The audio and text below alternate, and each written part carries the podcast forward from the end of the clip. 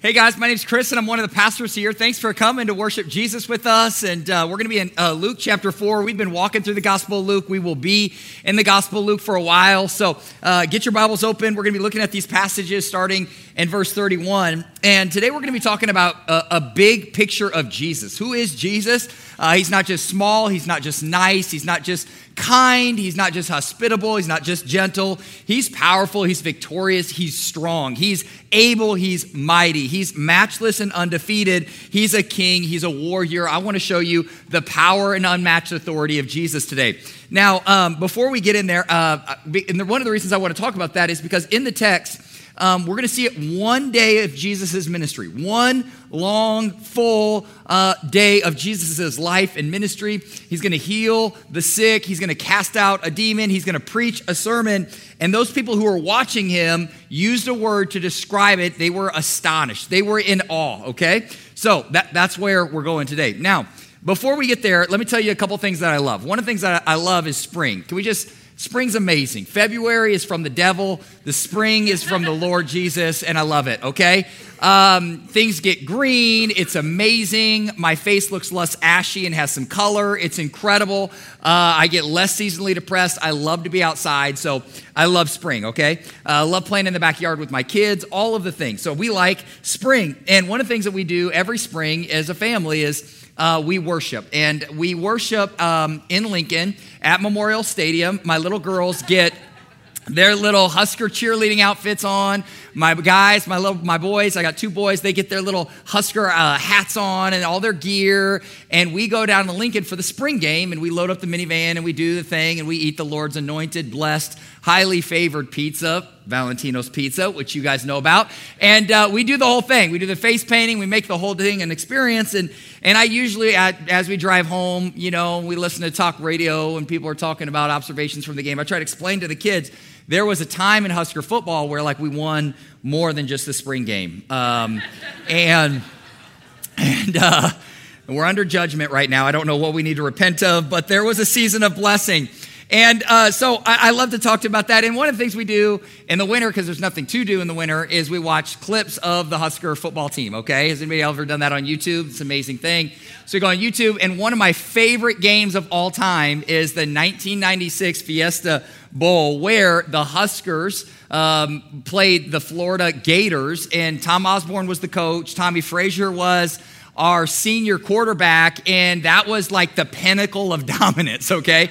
So that game, we were up by like 30 points at halftime, 40 points by the end of the third quarter.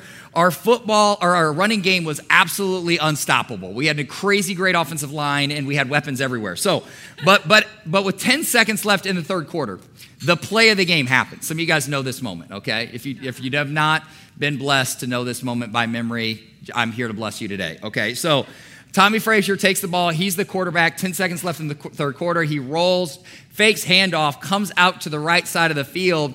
Immediately as he crosses line of scrimmage, hits by two defenders. You're like, oh, that's a busted play, bad deal. Well, he busts off those two guys, just like flexes on them, okay? They drop to the ground. He makes it about another 10 yards up the field and he gets mauled by like four Florida Gators. And if you know the Florida Gators, like one of the strengths of that team was their defense. And so you're like, oh, he's got a corner, a linebackers, the safeties came down to crack him. Like, this is a dangerous play because when you get a football player standing up but not moving, this is a turnover, right? You can strip the ball. You're like, Tommie, just go down. Well, he's just plugging away and he keeps moving his legs.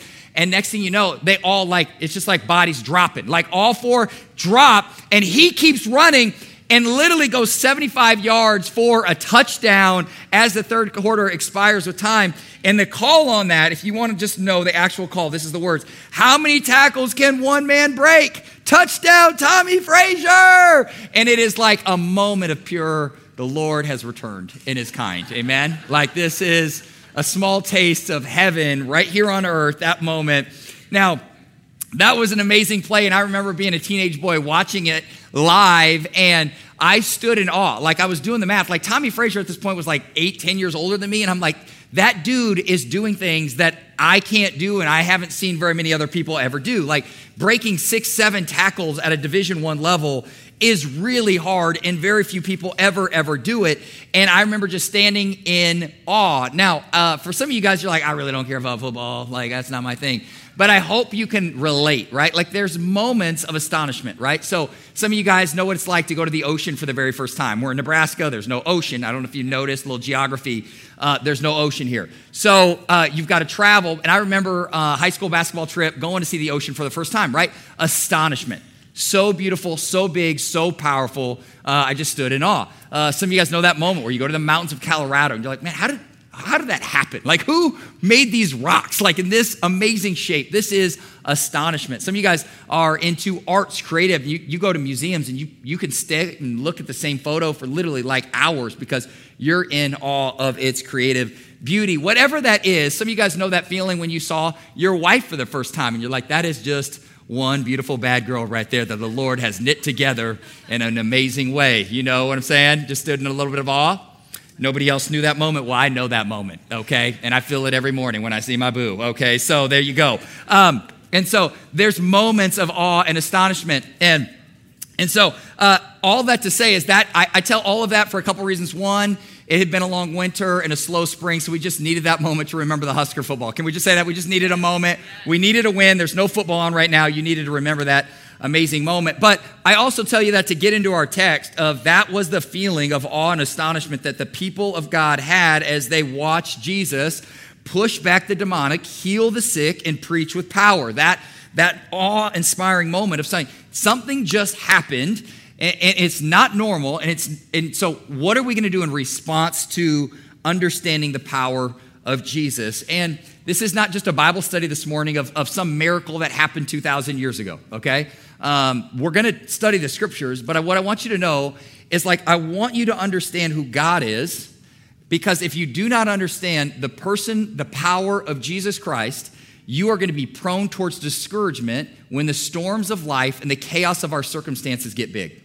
So when you look at the chaos of culture and you look at the chaos happening among the nations with wars, and you look at the uncertainty of your own family, things that are happening, people getting sick, people falling into sin, people blowing up their marriages, all of that stuff, when you see all of that, when you get a diagnosis from your doctor and it's not good, when the election doesn't go your way, if you have a small Jesus that can only get you out of hell and into heaven someday, and a, and, a, and a small Jesus who's really nice with kids, but not tough on sin, and not able to stand up to the demonic, and not able to actually fight for his people, and not able to actually keep his promises, then you will not have a Jesus that you can rely on in that moment. What I want you to know is the Bible is really clear that he is personal, but he's also powerful. So, uh, what I want to do is show you the three areas of Jesus' authority in his teaching over the demonic and over disease as we walk through this passage. And what I want you to do is also just kind of bring us up to speed. Some of you guys are new. Let me give you a little context of where we're at in the book of Luke. The first couple chapters are all about the person of Jesus. It's answering the question of who is this person, right?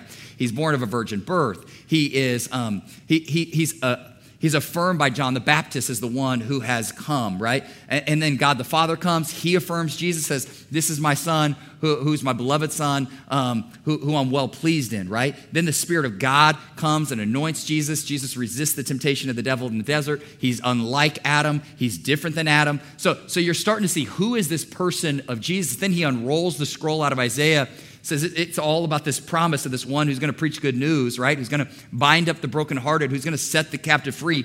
I'm that guy. I'm him. That's what I've come to do. I, I'm that Messiah that's come. And so it's all been about the person of Jesus. Who is Jesus? And now we see this new theme emerging. If Jesus is the king, what kind of power does the king have?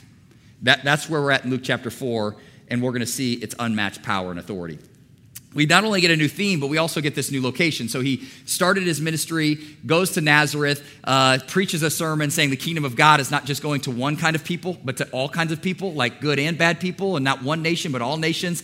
And uh, that came to be a really unfavorable message, and they ran him out of town. So he's relocated his ministry base to Peter's hometown, uh, Capernaum, and this is, uh, historians say, between 600 and 1,500 people, not huge. It's right on the Sea of Galilee. So there's all kinds of blue collar workers and fishermen. And uh, again, this is Peter's hometown, and this is where a lot of his ministry is going to take place. So uh, Jesus leaves hometown, goes to Peter's hometown, and he starts to preach. And we're going to look at his teaching today and the response to it. So, the first thing I want to show you is Jesus had authority in his teaching, okay? It says this in verse 31. He went down to Capernaum, a city of Galilee, and he was teaching them on the Sabbath.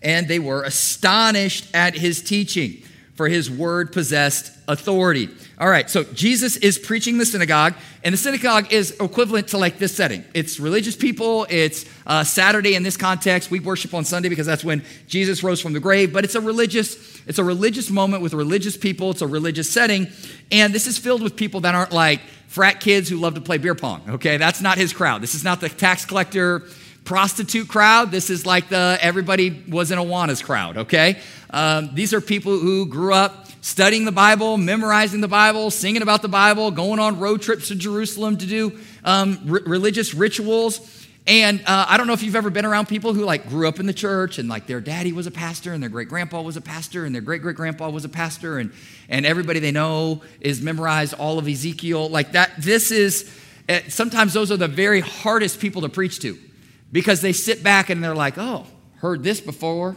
I know all about this passage. I even know some Greek words. What do you got for me today, Pastor? You know, that's this crowd. They're not easily impressed. Does it make sense? These are people who know the scriptures, heard the verses, studied the doctrine. They're not impressed uh, easily. Not only are the people familiar with the Bible, but they're also used to somewhat boring preaching.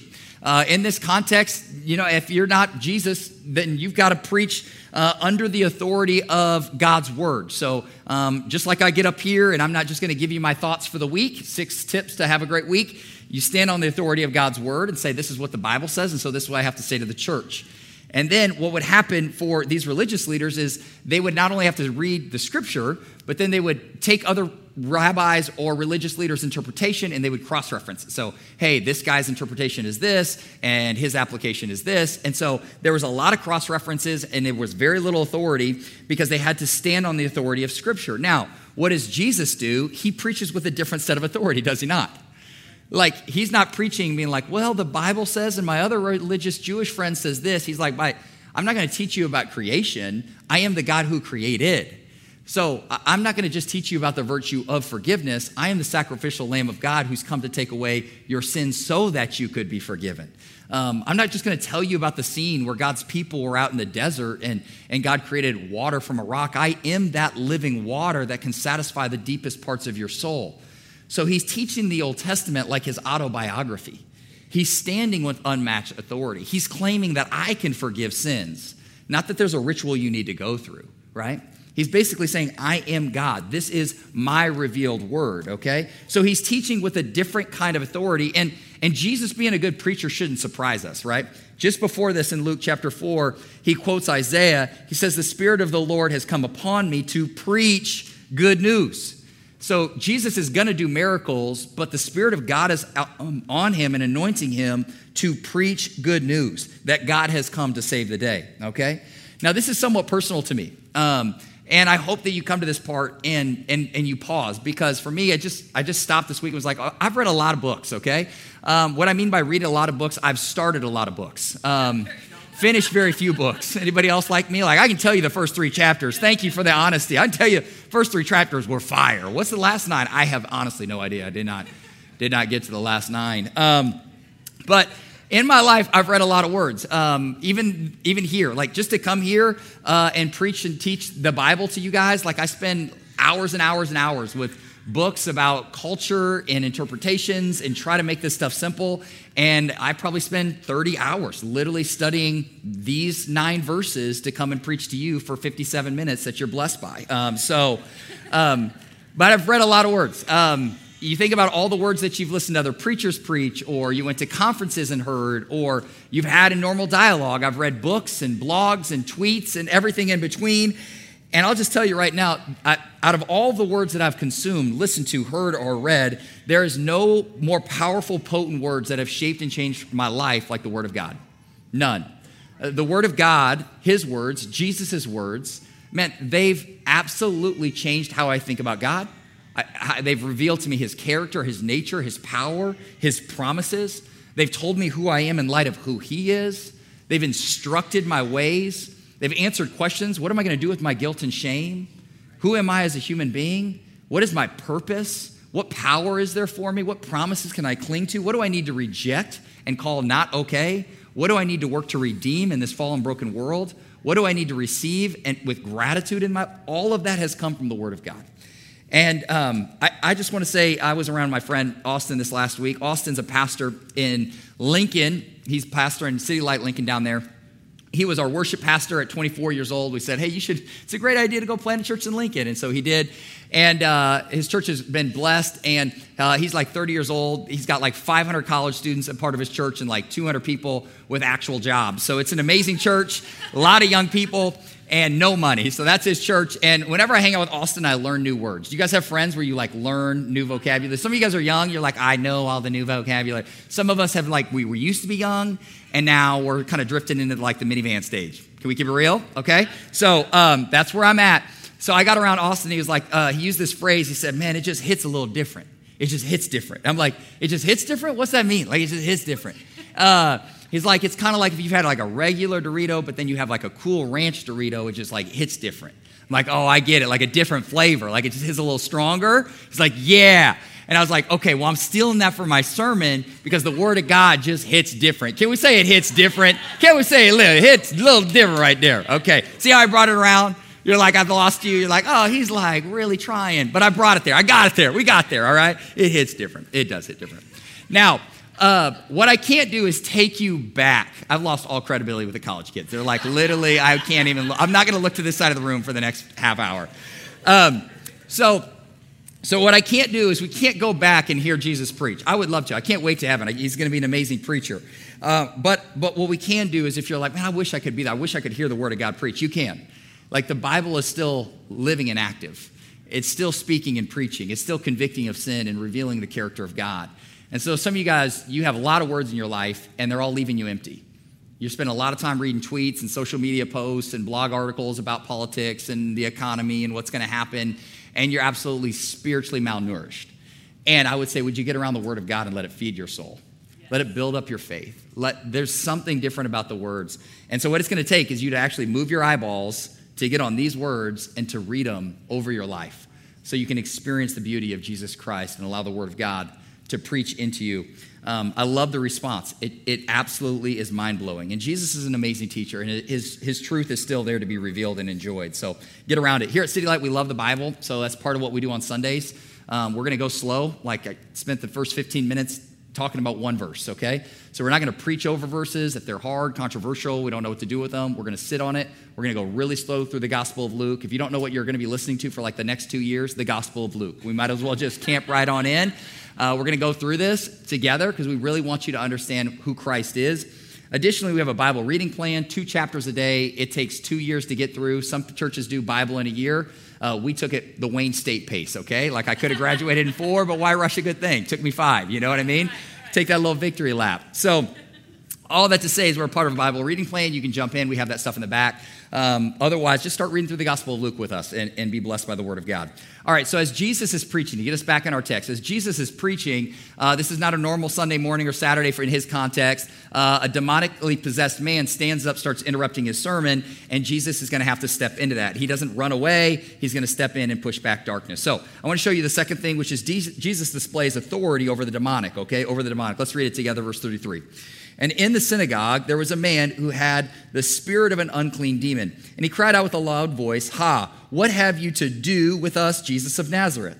Have you come to destroy us? I know you are the Holy One of God. But Jesus rebuked him, saying, Be silent and come out of him.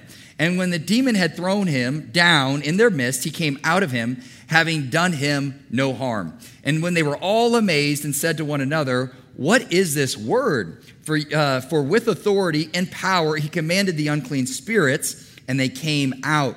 And the report about him went out into every place in surrounding region. So Jesus' sermon is interrupted by this individual with an unclean demon. And what's amazing is that if you read through the Gospels, like you read through the Gospel of Luke, who are some of the very first people to understand the beauty of Christ, the nature of Christ, and the identity of Christ? It's not the religious leaders who had memorized the verses and went to seminary and have their grad school degrees. It's not them. It's not the people you would expect. Some of the very first people affirming the identity of Jesus are the demonic. They knew who he was.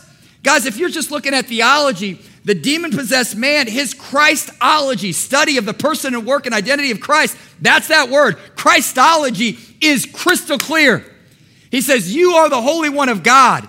You're not just another circuit preacher trying to make your rounds of local synagogues, trying to get a little following. No, no, no, no, no. You're the God man who stepped into time and space to destroy the works of the devil. That's who you are, Jesus. I recognize you, Jesus. I know your power and authority, Jesus. What are you going to do, Jesus? He says that. He recognizes Jesus. Now, what warning does that need to have to the church and to the people of God? We, we should not confuse knowledge about the Bible with an actual saving faith in the personal work of Jesus Christ.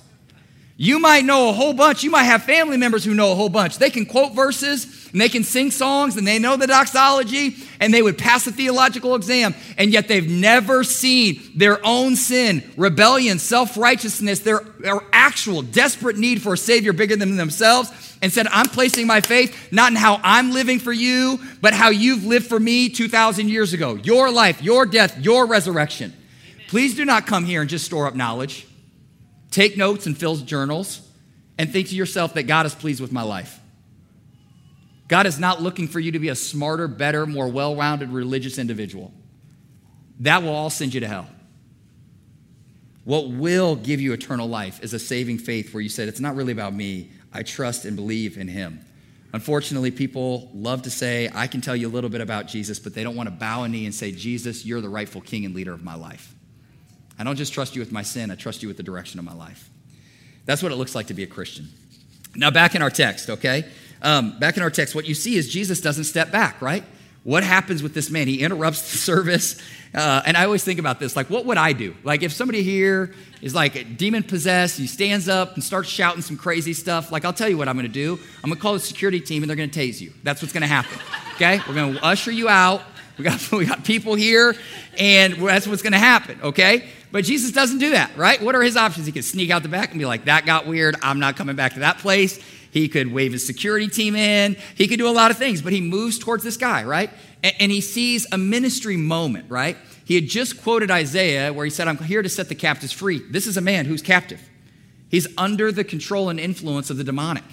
And he steps in, and when the power of Jesus Christ steps in, darkness flees. And he and what's interesting is we've all watched all the Hollywood movies about like exorcisms and like there's usually a priest and like some kind of rosary and some kind of candles and oils and some kind of chant.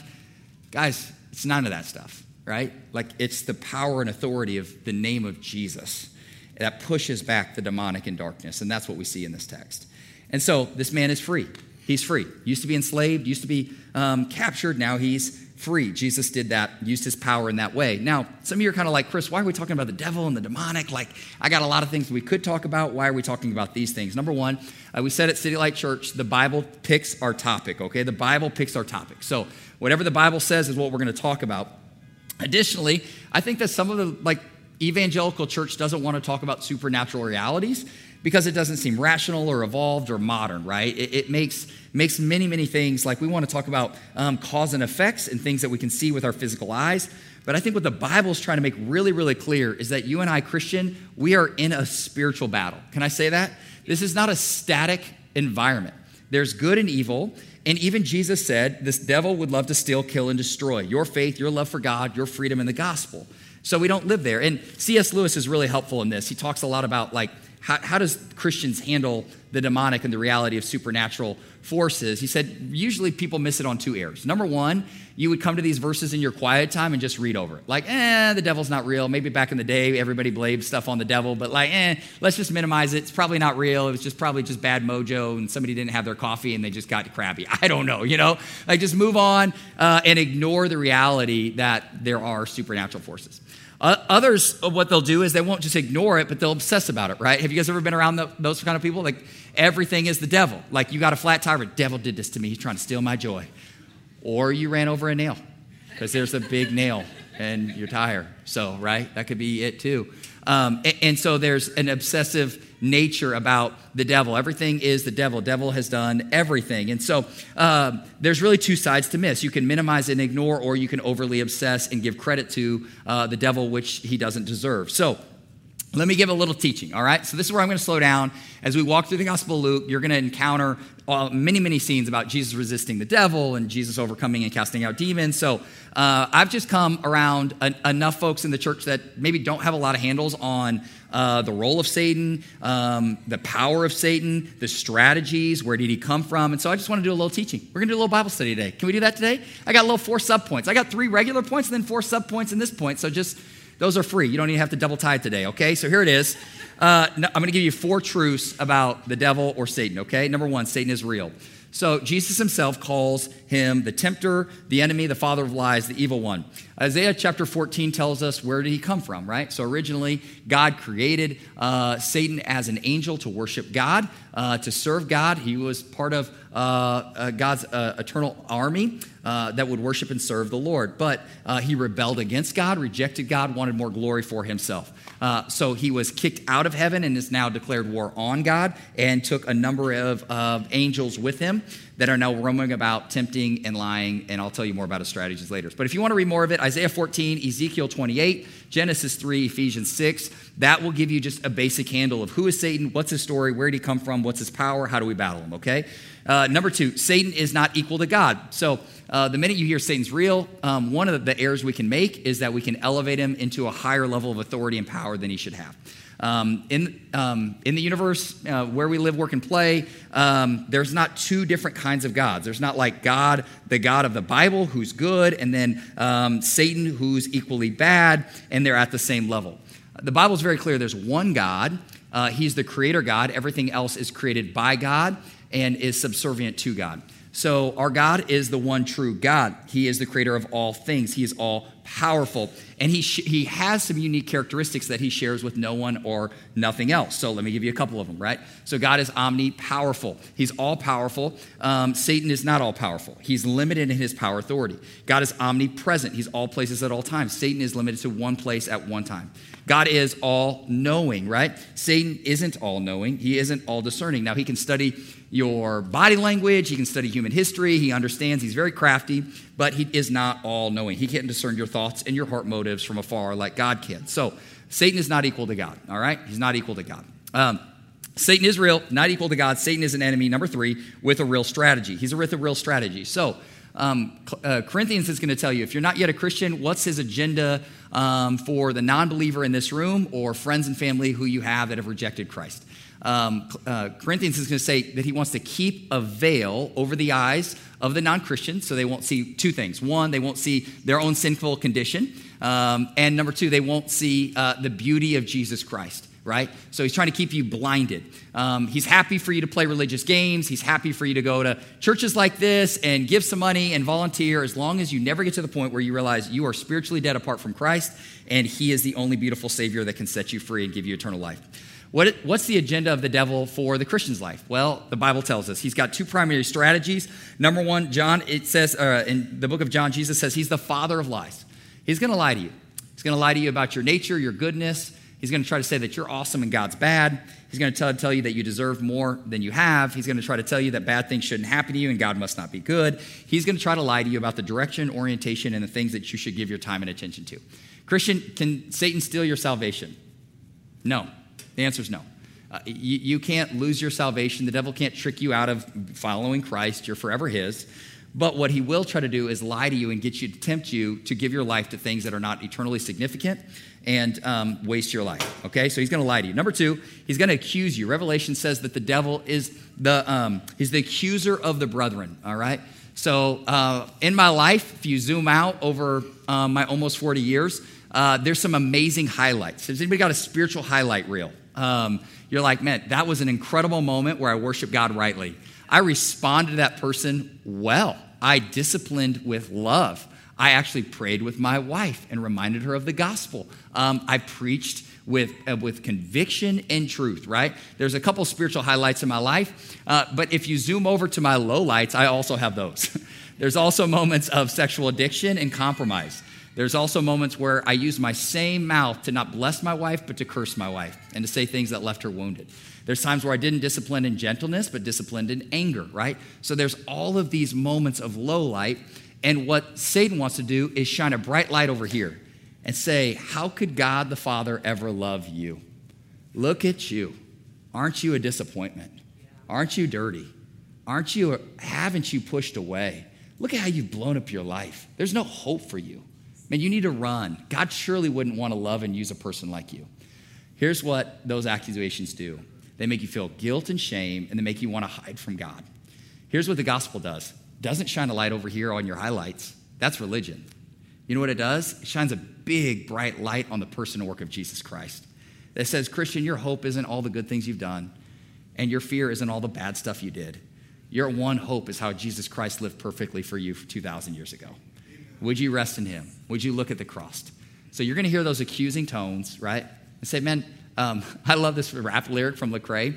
He says, Satan would love to show you his, uh, your past. Just talk to him about his future. Oh, so good. So good. You can talk about my past all you want, Satan. I got a past. But you know what? I also have a beautiful future that's hidden in Christ Jesus. It's awesome. That preaches. You guys don't know who Lecrae is, but that's okay. Um, number four. Satan is active but defeated. Satan is active but defeated, okay? So Jesus is going to win.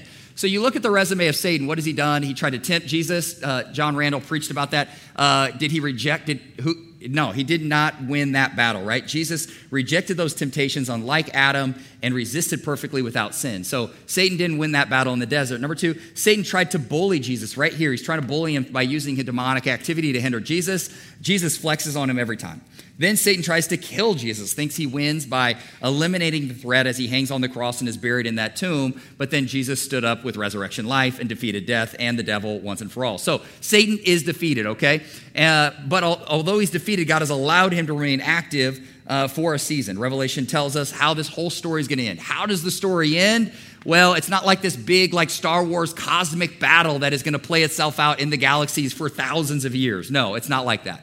You know what happens? Jesus comes back as a victor on a war horse with a tattoo on his thigh. I know that's offensive to some of you guys who are highly religious, um, but he comes back with a tattoo. He's got a sword coming out of his mouth. He's got bright, fiery eye, uh, eyes that are on fire.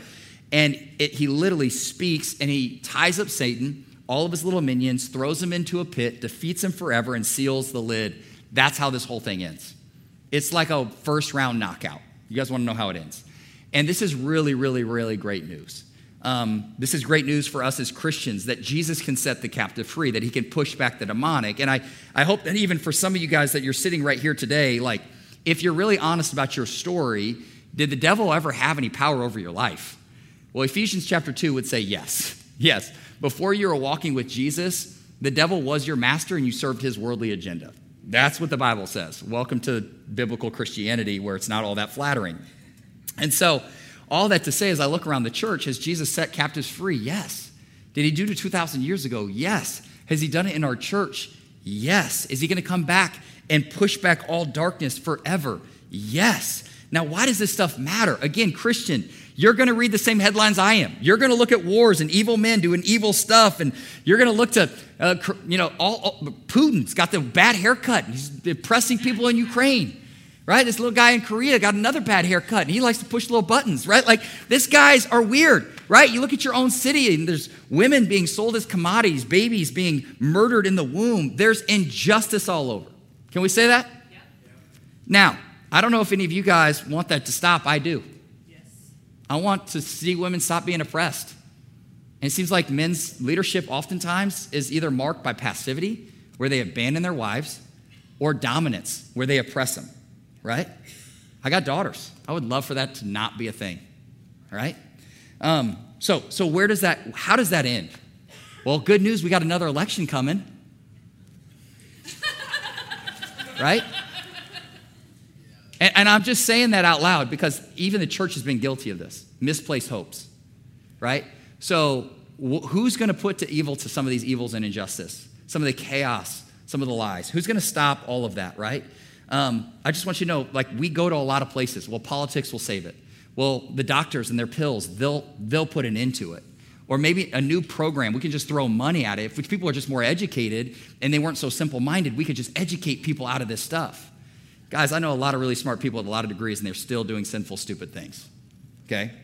So, what is our hope in? Who fixes these problems? I just want you to have a picture of Jesus. Jesus wins.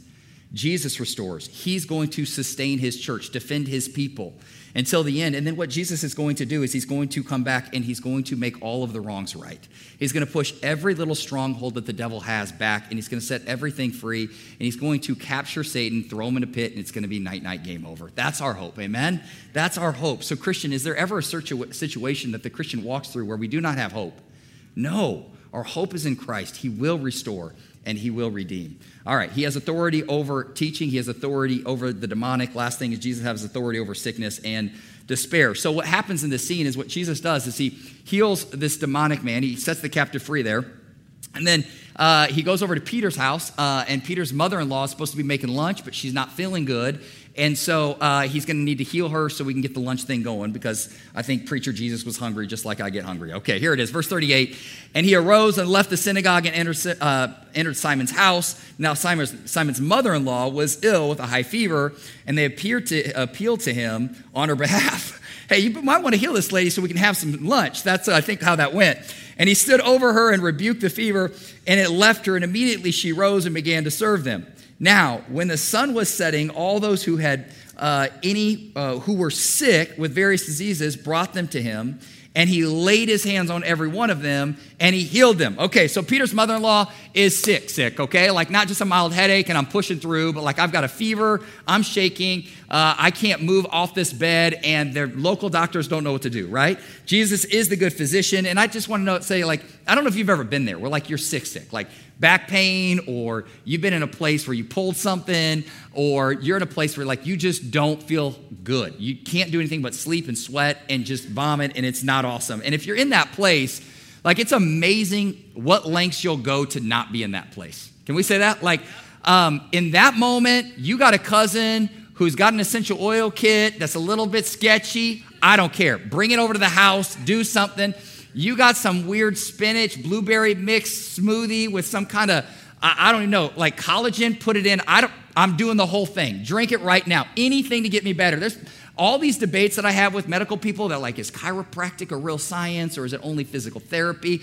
Do it all. Crack my back, stretch me out. I don't care, right? Whatever it takes to get better, all right? And um, I even have some friends and that are so committed to like this idea of physical health that like there's things in america that like we can't do because we have like medical um, you know like committees that are like no this probably should not do this it's a bad idea it might not help you but in mexico they don't have those laws so um, they literally fly to mexico because in mexico you can get like shark stem cells injected into your butt that will supposedly rejuvenate your cells okay so it's a real thing it's a real thing i have a friend who did it okay now he has a fin coming out of his butt, but it's not that weird. It's really, honestly, it's not that weird. You just kind of just got to have thicker jeans, but it's good. It's not even a big deal. He tells me it's not a weird thing. so I'm, I didn't know how to get that story into a sermon someday, so that was my moment right there. That was my moment. So like, what happens as you hit like 40, just to warn some of you young college kids, all your friends, like they actually have money, but their bodies are starting to hurt, so they spend money on feeling young still, and this is what happens. And so, anyways, uh, it's really fun life stage. So, this lady wasn't feeling well. Uh, none of the medical folks could help, but I love what Jesus does. This is not like in the Bible. This is not like a progressive healing where Jesus gave her some kind of herb and she got healed. This is an immediate restoration. And some of you guys are like, well, that can't happen, right? Like cells don't just mutate and get better. But um, this is not a violation of the laws of nature. This is a restoration of nature. And by the way, what's happening in your Bible right here is in this little text, Jesus is giving you a small preview of not only what he did, right? He's telling you what he did, but, but he's also giving you a preview of what he's going to do.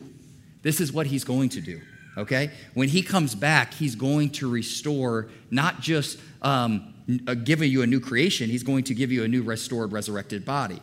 Now, this does bring up some theological questions, so we're already in the deep waters talking about the demonic. Let's just ask all the hard questions. Does Jesus still heal people? Yes, yes. He still heals people. He still has the power to heal people. He's still alive and able to heal people. Now, sometimes he heals people through miraculous powers. Like the Bible tells us to bring the elders, to pray for the sick, and ask God to heal them. Um, sometimes God heals people through common grace medicine. Doctors are not unbiblical, ungodly things. They're amazing gift of God. Common grace medicine is a gift. And Uh, just a shout out to you, medical professionals. Thank you. Uh, I just know the last couple years have been hard. You couldn't win. Get a vaccine, don't get a vaccine, wear a mask, don't wear a mask. You couldn't win, okay? I just want to say thank you for your steadfast labor to help us take care of these broken, aging, decaying bodies. You're a common grace from Jesus. Thank you. Um, so please don't send all caps emails to your doctor right now. Um, I also want to say, like, does if the question is if Jesus can heal and you're sick right now, one of the questions you should ask is why hasn't Jesus healed? Why hasn't Jesus healed? I'm sick and he's not healing me. I've got a kid who's sick and he's not healing that kid. So, so why is that? Why is Jesus has maybe why hasn't Jesus healed you or somebody you love? And I can't answer that perfectly. What I can tell you is God is good, God is all powerful, God is sovereign, and sometimes He allows sickness and suffering to land on us to shape us into more Christ likeness.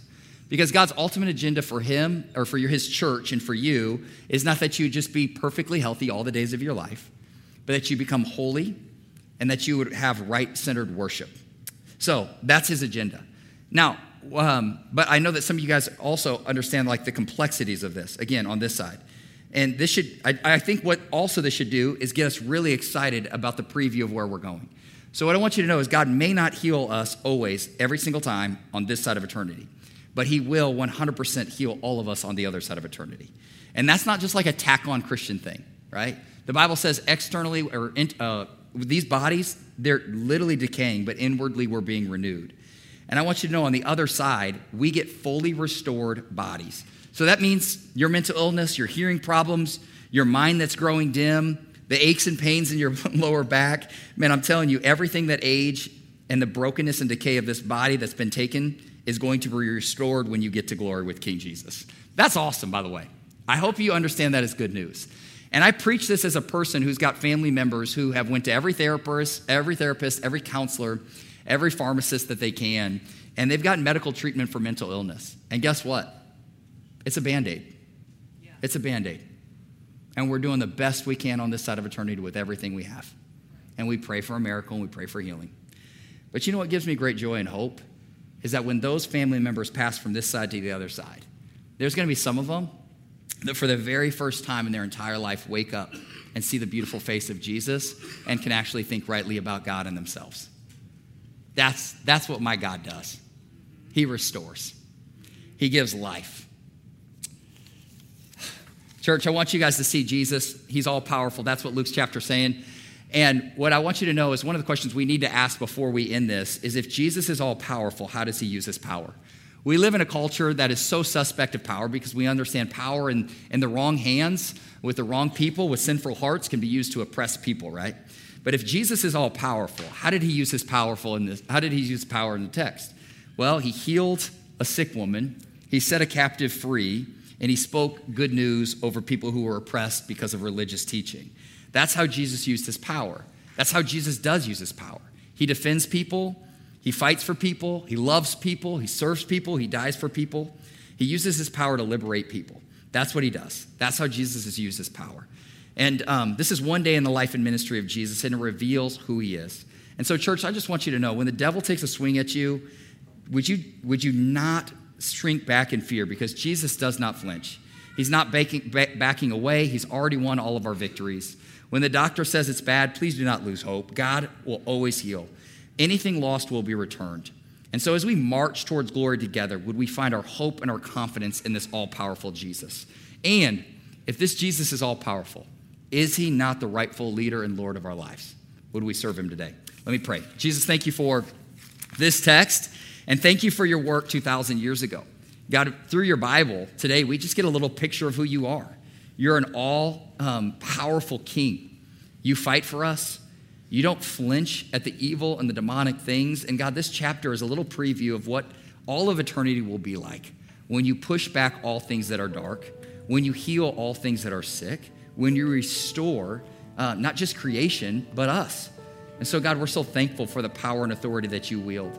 And we're thankful that as we encounter you and trust you and know you and look to you, God, you've set us free to bow a knee to you, a greater king. That we no longer are sitting on the thrones of our lives, trying to rule and direct and be the ultimate authority of our word wins. No, your word and your ways wins because you have all power and authority. And so, God, for your church today, there's people in this room that are tired and weary. Would your power feel them? God, there's people that are sick. God, would you heal them? God, there's people who are suspect of you and, and kind of have hard questions. God, would you speak to them and reveal your truth to them? And So, God, would you be near to your church today? We pray. In Jesus' name, amen.